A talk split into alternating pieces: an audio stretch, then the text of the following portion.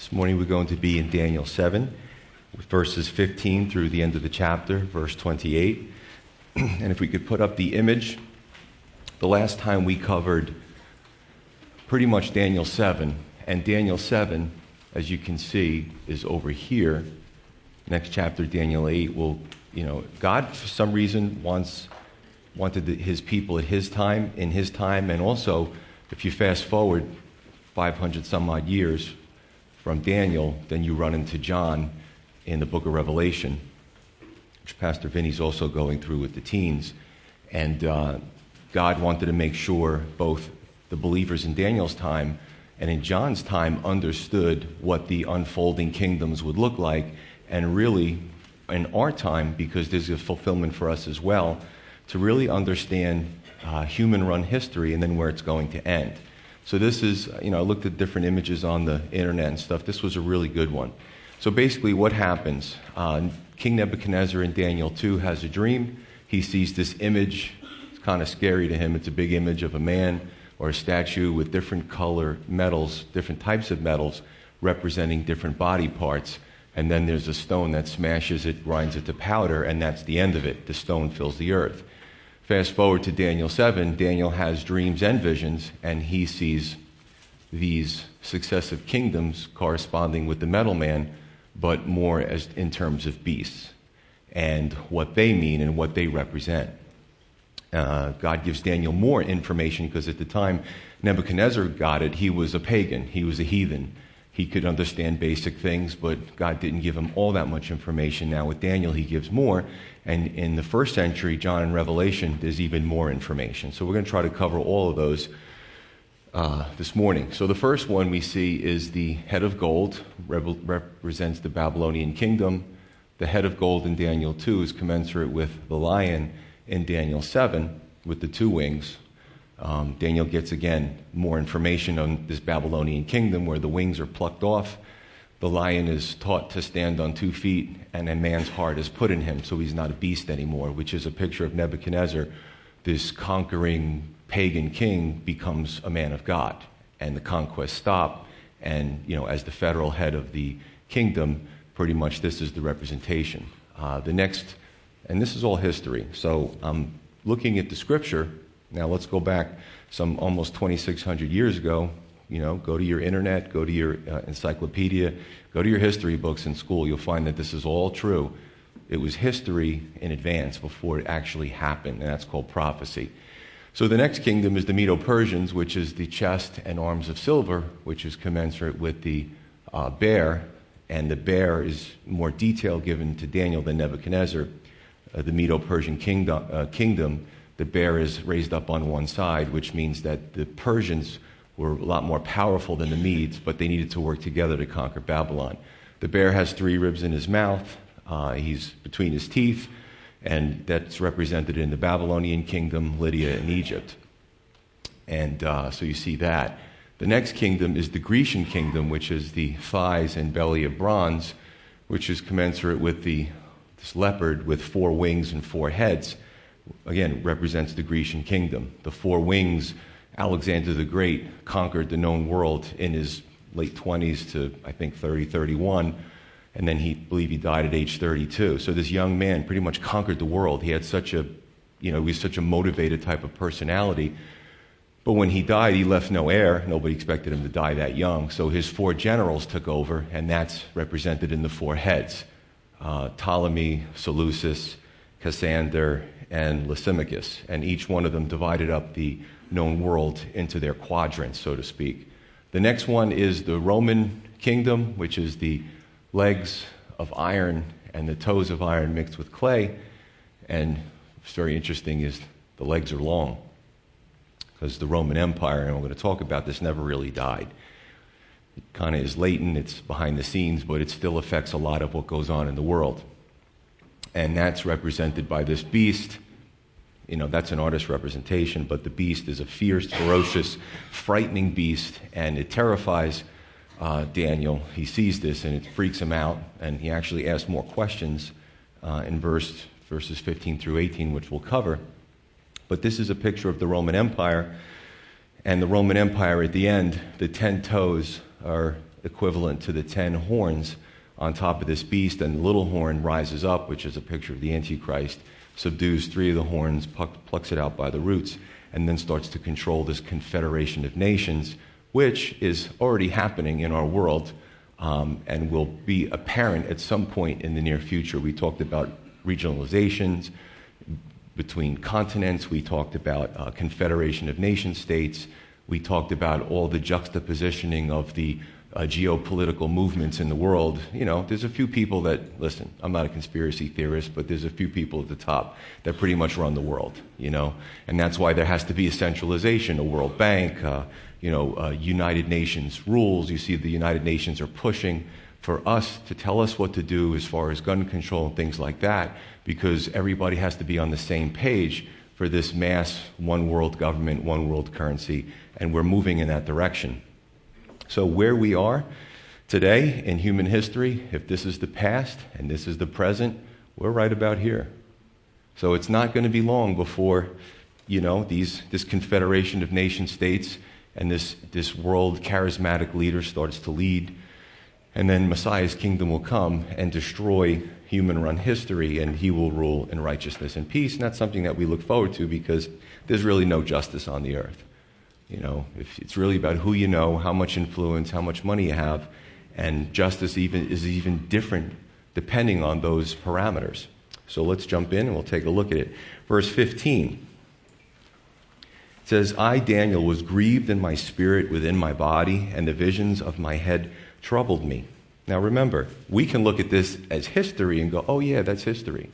Daniel is seeing the future. It's kind of freaking him out. You know, he's amazed at all the information God is giving him. Okay, so like we look at it, we have a different take on it, although some are a little fearful today about this Antichrist rising up and such, but you know, God's in control. His kingdom will eventually rule. Verse 16, I came near to one of those who stood by and asked him the truth of all this. So he told me and made known to me the interpretation of these things. Those great beasts which are four are four kings which arise out of the earth. But the saints of the Most High shall receive the kingdom and possess the kingdom uh, forever, even forever and, and ever. So we'll start with that little chunk.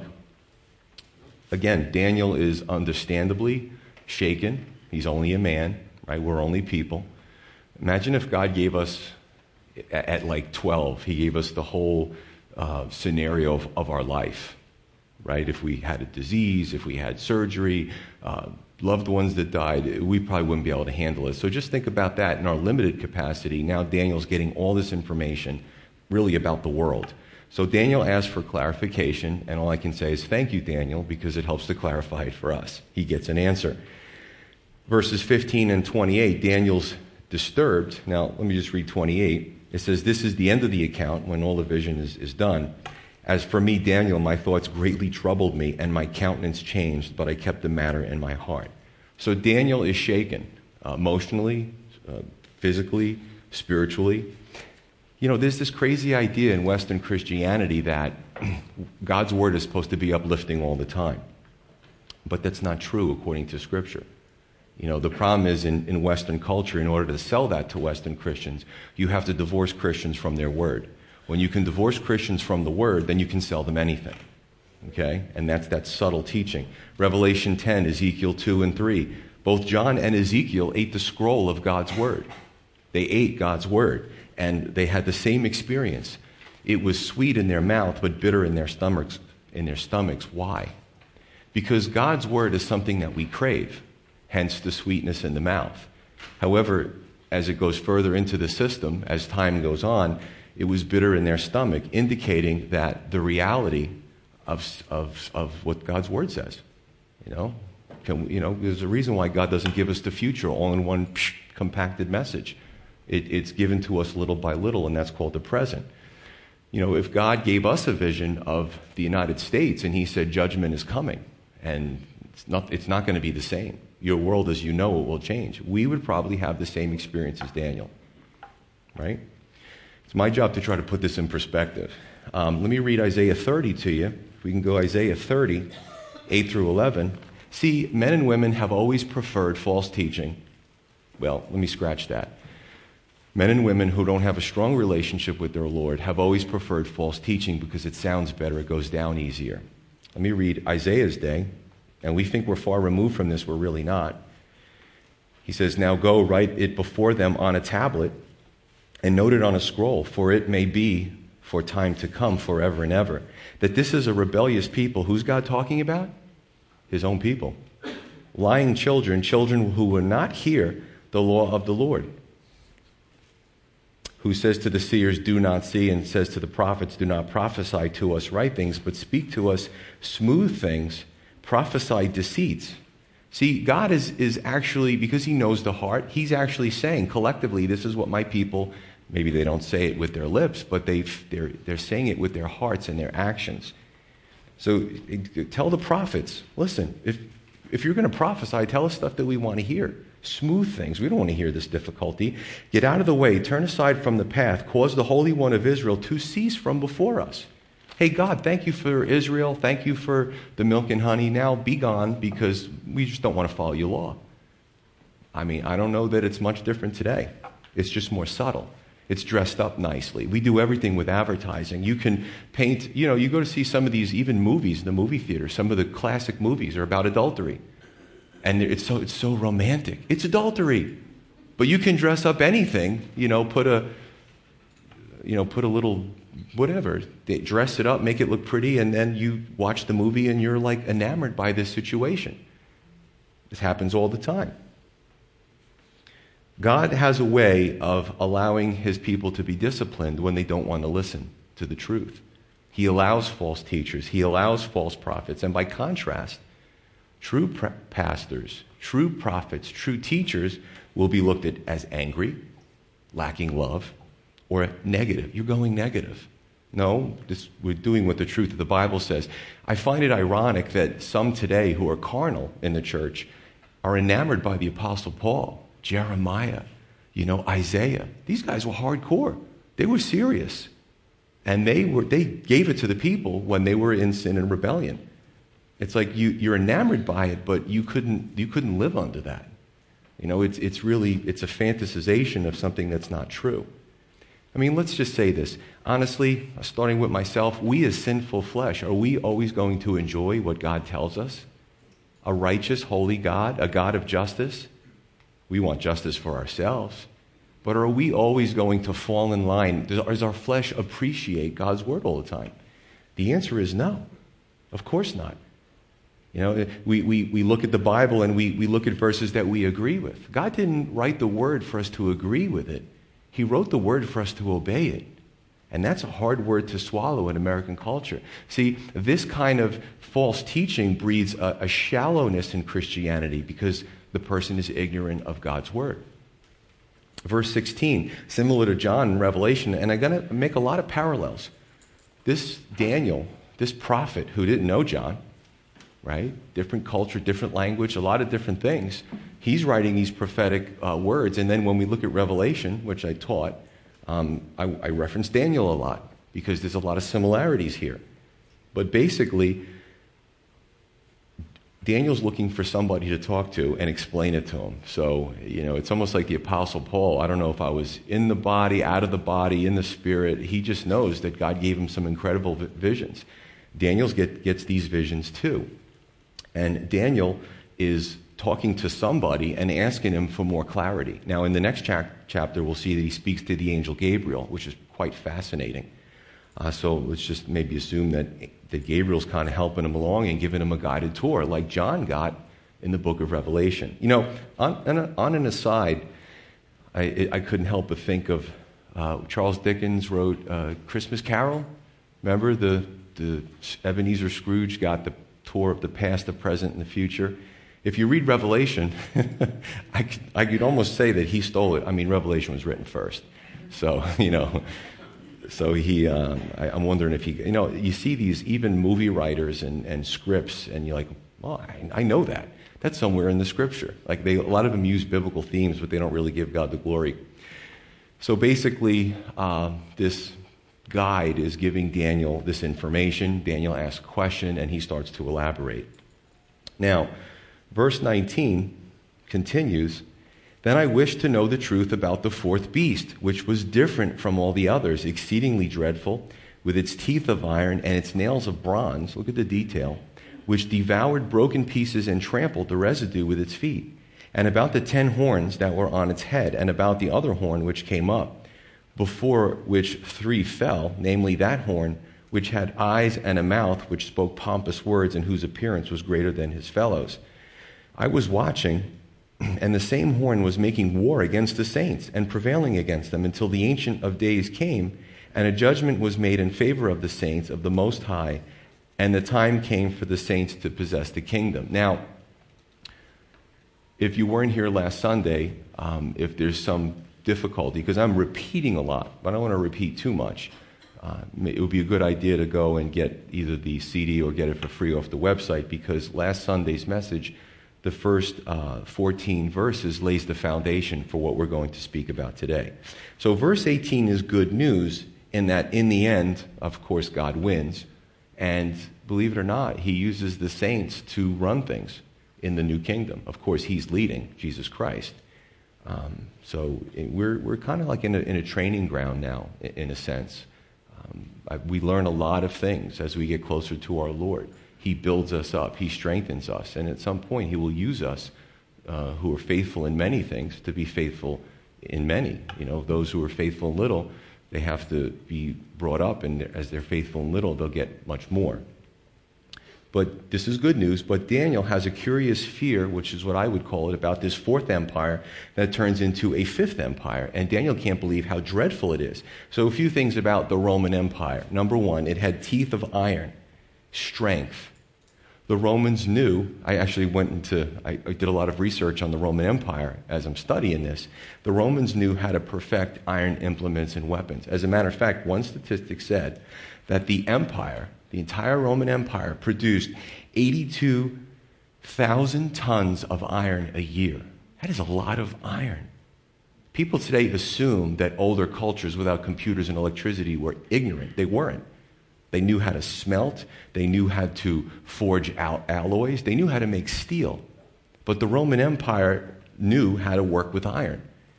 Two, it had nails of bronze. Okay, now this is interesting because much of the warfare the Romans took from the Greeks, from the Bronze uh, Kingdom, and they, you know, their nails, the, the beast, whatever touched the ground was, was bronze. Now, some, just a little uh, metallurgy here for a moment. Um, bronze and brass. You, sometimes you see different words used in, this, in the scripture. Both of them are alloys of copper. Uh, bronze and, and tin make brass, bronze and zinc, I'm sorry. Copper and tin make bronze. Copper and zinc makes brass. Now, depending on what your application is, you would change it a little bit, but basically, the Greeks were the Bronze Kingdom. Three, this, this beast devoured, broke in pieces, and trampled. It destroyed everything in its path. And the attitude was assimilate into the Roman Empire or die. Okay? When they were in, and not saying it's right, it's just what it was. When they would go to the Germanic tribes or the different tribes, they would basically say, You need to surrender. We're the Romans, and if you don't, now it's going to get worse for you. We're going to take most of you into slavery. So it was a brutal beast that Daniel saw. This fifth beast, okay, the fourth Roman Empire turns into a fifth beast with the horns, which the Antichrist rules, spans, it spanned already roughly 2,000 years, and it will go into our future. So the Roman Empire's metamorphosis really took two millennia. It never died, it only changed. Remember, see Daniel 2 and Daniel 7, part 1, for further clarification. Now, this is where I'm going to start putting Revelation into it because it's appropriate. In Revelation 17, actually in Revelation 13, we spoke about how the disciple John, in his guided tour, saw, saw the beast, this hideous beast, with elements of the different animals. So John, it's different from Daniel, that's okay, sees the, um, Daniel sees the beast separately, and John sees them all morphed together into one grotesque beast. So we read that last Sunday. But Revelation 17 describes now a harlot who rides the beast. There was elements and still are elements of pagan religious Babylon and pagan religious Rome in that beast. It's a, a morphing of a political religious type of structure. Right? What the politics can't get from the people in, in domination, the religious end will take from it as well. Revelation 17 9 says the beast had seven he- heads, right, this is right out of Revelation, which are seven hills, which have always been known to be geographic Rome. If you go to Rome today, they actually named the seven hills. Do all of them know that Revelation speaks about this? Some maybe yes, some maybe no. I'm sure the Christians find it very interesting who are actually living there. Let's define some terms. First of all, who are the saints? The word saint literally means, in the Greek, agios, means to be set apart. So if we're talking, it depends on who the saints are. It's a contextual word based on the dispensation or what time period God has us in. So in Daniel's day, the believers were Jews. In John's day, the believers in Revelation were Christians. In the end times, there'll be a smattering of tribulation saints that get saved, Gentiles and Jews, but the Antichrist's main focus will be against Israel because Israel now starts to turn to accept her Messiah. And there's a huge, huge um, following of Christians in Israel. They're Israeli believers in Jesus, and it's growing uh, more and more. So, how do we know that the church isn't here like the aggregate church, like all churches in the world this morning that are worshiping and going through the scripture? How do we know the church isn't going to be here and we get what's called rapture? Now, remember, the church is a collection of saints. Saints is not a person who dies and then they're canonized later. Because the Apostle Paul and other Bible writers write to the saints, whether they're the saints in Rome, the saints in Ephesus. So, how are they writing to dead people? So, what happens is over the years, you have the Bible and you have tradition. And tradition gets murky when man starts to put his fingers in it. It starts to go further and further away from the Bible. So, how do we know that the church is not here? A few things. In Matthew 16, Jesus said, the gates of hell will not prevail against the church. But in verses 21 here in Revelation 13, it says the Antichrist does prevail against the saints. So either the church isn't here or God's word is inconsistent. The saints also are crying in verse Revelation 6. I'm going to turn to that. Now, you think about all the Christian martyrs that we know of in the 20th and 21st centuries. What did they do as they were being killed? in the afterlife, I'm going to kill you, I'm going to send you into hell. No. When you read Fox's Book of Martyrs, Christians who were being martyred pray for their persecutors, starting with Stephen, who was stoned, right? So, what do these martyrs do? Let's read Revelation 6, verse 9, the fifth seal. When he opened the fifth seal, I saw under the altar the souls of those who had been slain for the word of God and for the testimony which they held. And they cried with a loud voice, saying, How long, O Lord, holy and true, until you judge and avenge our blood on those who dwell on the earth? And a white robe was given to each of them, and it was said to them that they should rest a little while longer until both the number of their fellow servants and their brethren who would be killed as they were was completed. So this is the, the tribulation martyrs. But what's very interesting is the age of grace has run out. And when that last seven uh, year period of tribulation comes upon the earth, that's the last week, the 70th Shavuot in Daniel chapter 9, which I'm going to get to.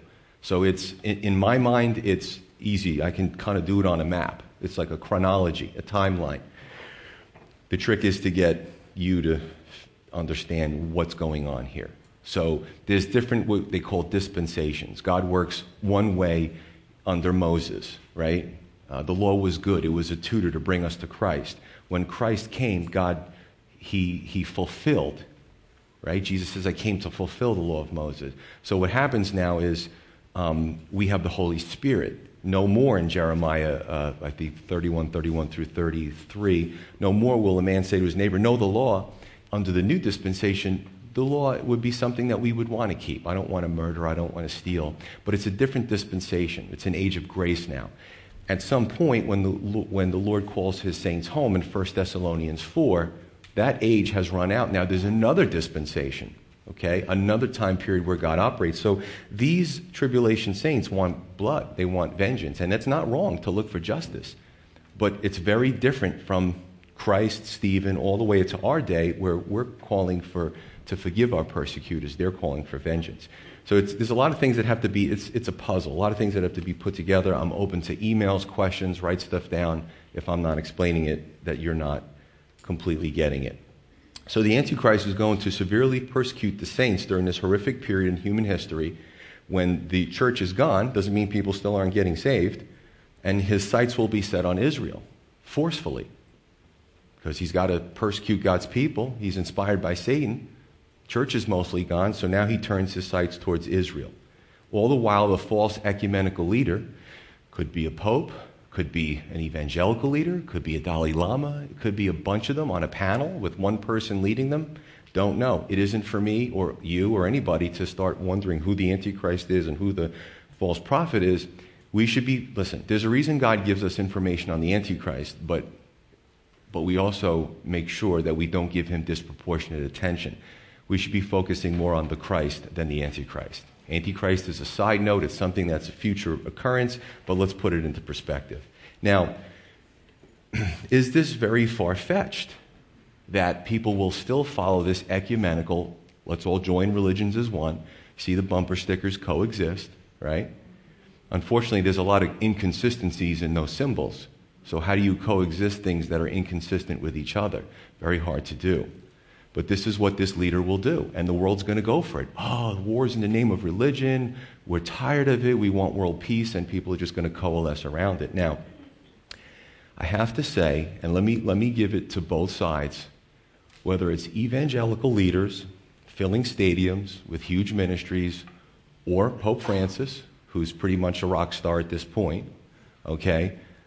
When I look at both of them, I see something lacking. And what's lacking is the giving of the gospel. When you have a microphone and you have a camera and you have such a huge audience and you have a burden for the lost, then you give the gospel. That was notably absent, okay? Um, and it's, it's disheartening. It's disheartening. Jesus said, I am the way, the truth, and the life, John 14. No one gets to the Father except through me.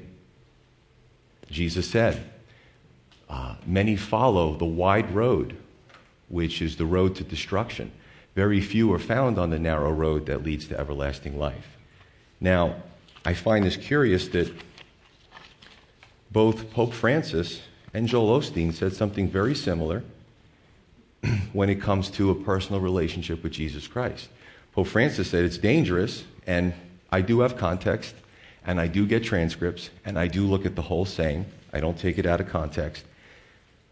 He says it's dangerous, the temptation to believe that one can have a personal, direct, immediate relationship with Jesus Christ without communion and without the mediation of the church. That's not what Jesus said. 1 Timothy 2 5, the Apostle Paul says there's only one mediator between God and man, and it's not the church, it's Jesus Christ period. Joel Osteen, when he was pressed by Larry King, have the transcripts, people get upset. Um, when pressed, he said, Well, yeah, Jesus is the only way, but there's many ways to Jesus. Hey, Joel, what the heck does that mean? You know what I'm saying? What does that mean, there's many ways to Jesus? See, this is this universal mindset. It's universalism. And I'm finding the people with the biggest audiences and with the biggest followings espouse this. And it's, quite frankly, and I'm not saying anything that they're this or they're that, but you can see that the stage is being set, both in Catholicism and evangelicalism, where they're going to go along with this. Could be a bad pope that rises up, it could be a bad evangelical leader, and the, the ones who are really worshiping God in spirit and truth are going to be the ones that are the pariahs. They're going to be the outcasts. Here's another one. Pope Francis assures atheists you don't have to believe in God to go to heaven. Do I have to qualify that? I mean, and then at the same time, the guy comes and cozies up with some of the worst abortionists in history. They're very comfortable with these people. Talking about global warming, that's humanism. You need to talk about how people are going to get saved, and that has to be through Jesus Christ alone. It isn't for any man. This is why we don't follow men or women. I'm here to facilitate. Don't follow me because I'll make a mistake somewhere, and you know you might get upset with me too. And you always have God. So that's the most important thing to understand.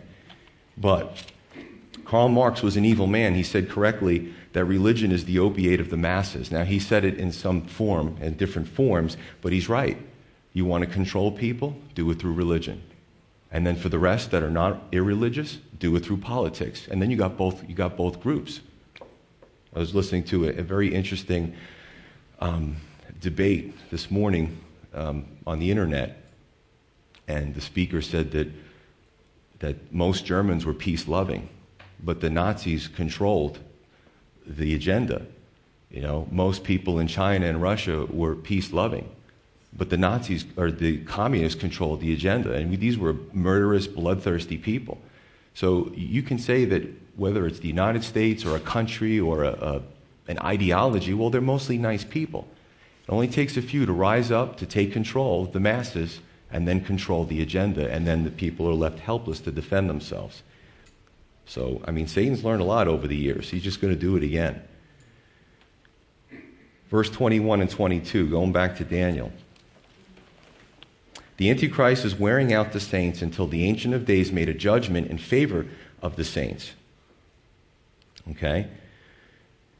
And in verse 6, the tribulation saints under the altar are crying, How long until you avenge our blood? God's timing. We don't always like God's timing. Even in prosperity, for the most part, in this area, compared to most quarters of the earth, things are good, right? But we don't always appreciate God's timing. But it is His timing. God's a merciful God. He waits, He's very long suffering. In His mind, maybe there's those few people that still have to get saved before everything has to come to an end. And He's allowing it to, to happen. So if you're not saved yet, you're holding the rest of us up. So come on, get a move on.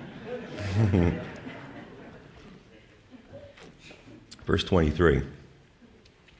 Thus he said, The fourth beast shall be a fourth kingdom on earth, which shall be different from all other kingdoms, and shall devour the whole earth, trample it, and break it in pieces.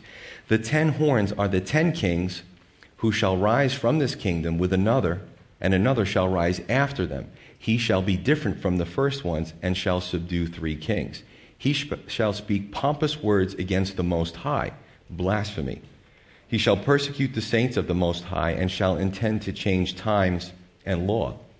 Then the saints shall be given into his hand for a time and times and half a time. It's scary. So, 23 through 25.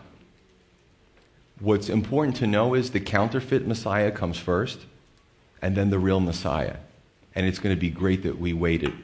It's going to be great that it actually happens because there is no, no, no more men and women going to rule men and women. The Lord is going to rule eternally, which is a great thing. Matthew 24 24, I want to read one verse, and this is why we need to know our Bibles. Jesus speaks about these difficult days. He says, For false Christs and false prophets will arise and show great signs and wonders so as to deceive, if possible, even the elect. That's a scary statement. That means that the elect, the true believers, it's going to be really close. There's plenty of people today, and I've said this, that if the Antichrist was around today, they'd be hitting like on Facebook because he says things that minister to the soul, to the human part of us, the humanistic, okay? But we need to know our scriptures, right? We need to pay attention to the Holy Spirit when he uh, is, is alerting us to things that aren't right conversations that aren't right, things on the, on the computer that aren't right. And we need to be listening and paying attention to that and knowing our word and knowing why it's not right. If anything, this isn't to frighten anyone, but if anything, it should be to, for, for maybe a, a gut check to say, do I really know my word? Do I really have a good relationship? Can I be deceived by false teachers? Can I be deceived by some of these guys? They're not all bad on a Sunday morning that teach stuff that makes me feel good and lifted up, but something just not right about it. Again, nobody likes um, you know hard conviction. I mean, quite frankly, me personally, to my flesh side, sure, if I was listening every Sunday morning to somebody that said, "Hey, Joe, you're you're awesome. Don't change a thing. Keep up the good work." And I heard that all the time, sure, that would minister to a part of me that's flesh. Um, but to hear every once in a while, you, this isn't right. This is what the Bible says. And I come to my own conclusions. The Holy Spirit's convicted me. We don't like that feeling, but that's part of the Christian experience. Again, this crazy idea in Western Christianity that we, we always have to be ministered to by a sermon, that's not true. Sometimes we need to be afflicted. There's a word that we don't like. Verses 23 through 24, he basically speaks about this fourth kingdom which shall be different from all the other kingdoms. In it, they, it shall devour the whole earth, trample it, and break it into pieces. So, this is a different king, a different leader, a different nation, and where it'll affect the whole world. Now, as it rises to this 10 nation federation with the Antichrist rule, maybe the difference is yeah, the Roman Empire did it, but it eventually broke apart. Well, this other kingdom's going to do it as well. When we talked about Eurasia the last Sunday, I wrote a, a I wrote, I didn't write, I read a piece written uh, about Eurasia and how the geopolitical movements are starting to change. Very interesting article. But how can this be? Well, I think technology is going to aid. It's going to be a big part of it. You know, the NSA, we keep finding stuff out. Honestly, assume they know everything that you're doing. Assume they've read every one of your emails and every one of your inboxes on social media. I mean, we just have to make that assumption. The government hides stuff from us, and we live in a free society. Imagine what others do in other nations, right? tracking devices, uh, technology. Um, some of it will be willing. I remember sharing that article and that picture of, um, of laser skin tattoos where a chip will be embedded into the neck. Motorola's coming out with that, by the way. You know how many people are going to sign up for that? So you don't have to pick up your phone anymore and flip it. It'll just, it'll just go through the bones of your ossicles and the, and the ears, and you'll be able to pick up sounds and you'll be able to talk without holding anything. A real good hands free system, isn't it, for when you're driving? But what if it gets into the wrong hands, that technology? What if some really smart person behind a computer hacks into it? What can they do to you? They're starting to, um, and again, all these amazing articles, they're, they're doing things, these hybrid programs with soldiers where they're embedding um, computers into the soldiers to make them faster, stronger, uh, more resilient. Um, and, and basically, the computer uh, interacts with their brain, and you can, you can start controlling people on the battlefield. And some, some think that this is great. Well, what do you think in the wrong hands it's going to be used for? So, a lot of times, citizens are setting themselves up by agreeing to all these things.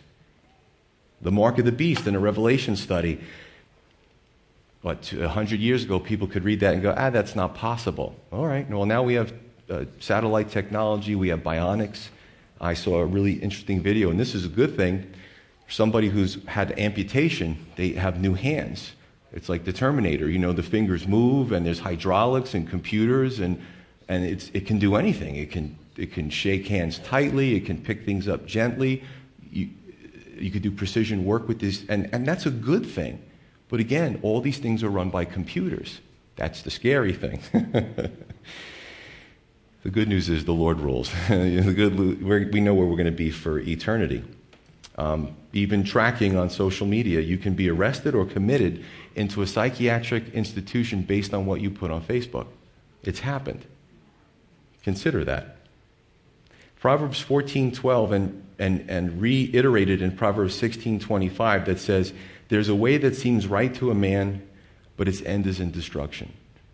Always be a check, always be ask the other side when you see a story that the mainstream media puts out think about the other side. Um, the whole world is going in this direction. The whole world is listening to this one person. Scrutinize it. Don't, don't be like sheep and, and go with the flow. You know, the Christians in the Roman Empire went against the flow. And a lot of them lost their lives for it. But they, they didn't want to go with everything that the Roman government was espousing. Why did God give Daniel the addition of the Antichrist and the war with the saints that he didn't give to Nebuchadnezzar? Again, in my opinion, there was a spiritual element that a pagan king, it wouldn't have meant anything to him. It would be pearls before swine. So he went into more detail when he came to one of his own, Daniel the prophet. And verse 25, it says, This, now, this is why I remember doing this in Matthew 24. Uh, we did the eschatology and the timeline and future events and such. There's so many reasons why I believe that the church won't be here at the time. You know, God at the last three and a half years of this seven year period is going to pour out his wrath on a rebellious world. He's never done that before to his people. He pulled the children of Israel out of Egypt. He afflicted just the Egyptians. He pulled the few righteous out of Sodom and Gomorrah and then afflicted that city. I mean, we can go on and on. God has a modus operandi, so to speak. He's predictable in that he doesn't destroy the righteous with the wicked. So that's good news. Times, times, and half a times is, you can say, three and a half years, also based on Nebuchadnezzar's, uh, the times that he was to eat grass like an ox. So we can kind of make the same connection. Um, Revelation 11, 12, and 13 speak of the second half of the seven year period, this tribulation period, in terms of months and days. So now we have years in Daniel, months and days in Revelation. In Daniel 9, it's spoken of as a, as a, a unit, a shavuot in, in the Hebrew, which is a seven year period. Okay, so no matter what angle you look at it, seven year period, years, days, months, each book gives you the same picture, but from a different perspective. So 25, it says the, that he will persecute or wear out the saints. Now, that word, or those words in the original language, means to wear out as a shoe. Like when you walk in those areas, that constant friction. And before you know it, there's no sole on the bottom anymore. Your feet are sticking out, you know, um, water gets in it. And this is what's going to happen to the saints. It's going to be a very dark time. Now, some have said to me, believe it or not, in sharing the truth of the gospel in end times. They're like, well, if I'm not ready to come now, but you know, when I see the Antichrist and all this mark of the beast, he goes, then I'll become a Christian. I'm like, do you really want to go through this time period?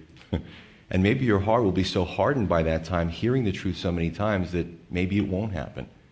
So it's just going to be, it's going to be such a bad time that, that saints will be looking to just be killed for relief for them and their families. That's how, and, and you know what? That's happening as we speak in different parts of the world, but that is being perpetrated by Satan right now.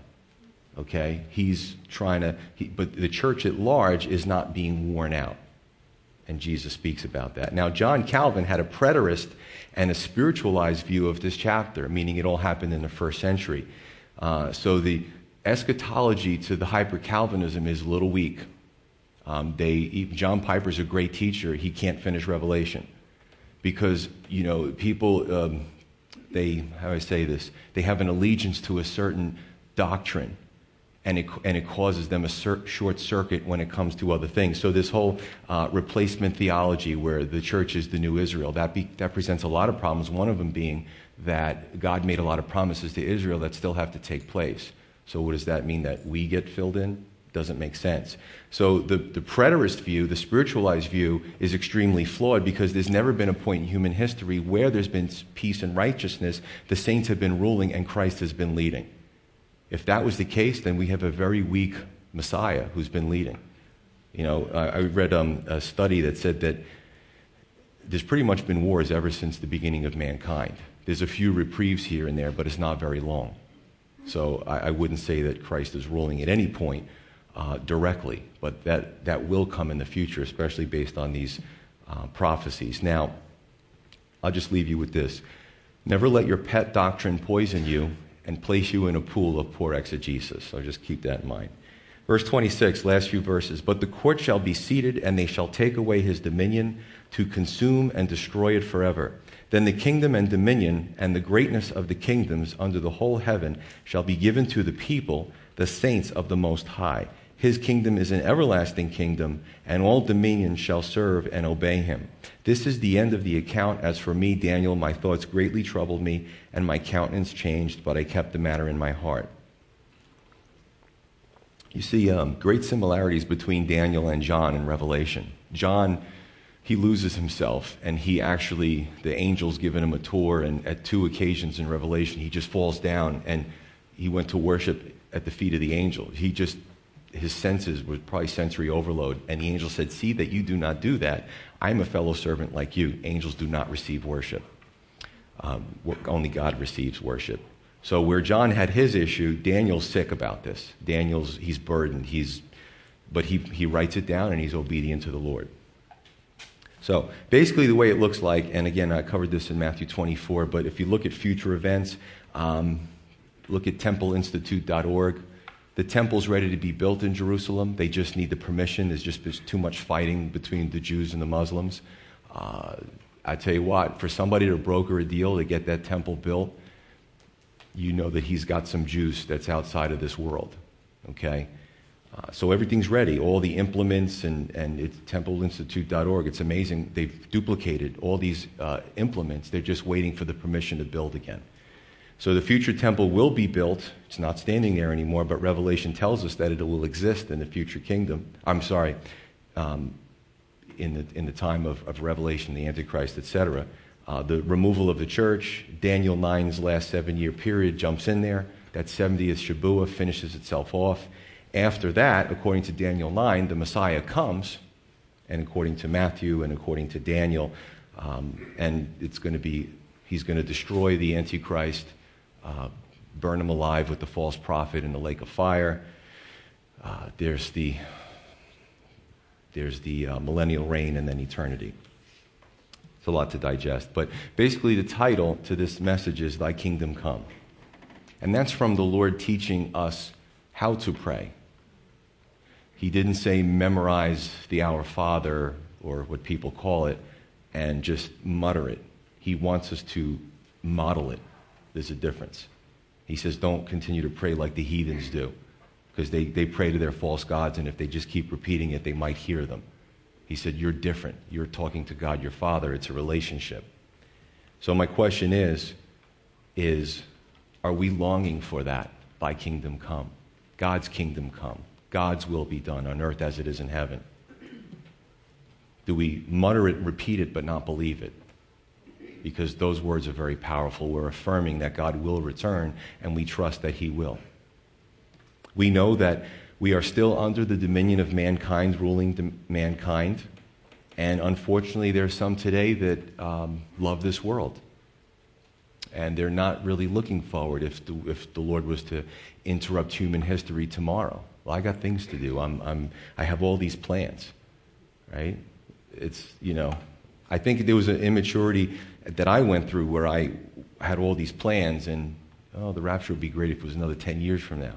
You know what I'm saying? I've been able to do some awesome things in this world, but whenever God wants to come, I'm good with it.